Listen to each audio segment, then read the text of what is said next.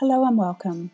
My name's Brenda from Brenda Mitchell Wellness Coaching, and today we're going to discuss Ayurveda's way of digesting your food, which is Agni, or digestive fire.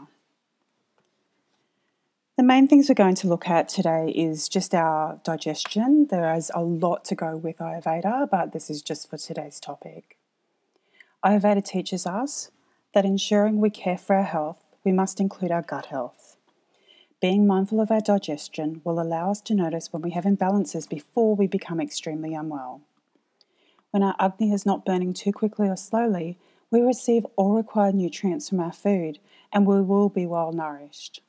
When our Agni is not balanced, we will, however, find that experience of low energy levels, loss of muscle, wasting of tissues, and your blood exams will result this um, imbalance.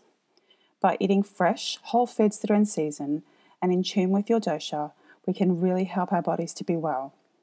Trying to digest foods that are highly processed can actually put a huge burden on our digestive systems. We should not eat too much or undereat, but by eating until we are two-thirds full, we allow room for our body to digest our foods and get the most from what we put in. Eating foods that are room temperature or warmer will help us to ensure that this does not put strain on our digestive fire. And this includes drinks, so nothing straight from the fridge, even in really hot weather. Remember to be mindful when eating your food. I know that this is thrown around a bit, but what does it actually mean? It means eating in a quiet place with no distractions, allowing you to slowly eat without working or reading. You may choose to have some light conversation, maybe with family, or maybe have a little bit of light music, but definitely not checking work emails. Trying to drink between meals will also help. So we have a big drink in between breakfast and lunch, but not with our breakfast or lunch, for example. Just take small sips with meals that you need to to help get your food down, because by drinking with your meal, you actually water down your digestive fire, and this will push the food through and you're not going to receive all the nutrients from it, and you'll be hungry again very soon.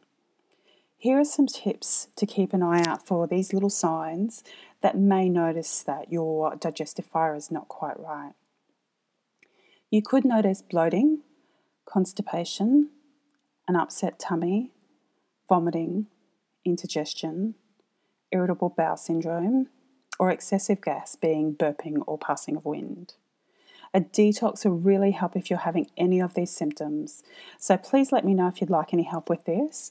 You can contact me on my webpage, which is brenda mitchell coaching dot com, and I would be very happy to help you, along with Ayurveda, to stoke your digestive fire. Have a great day.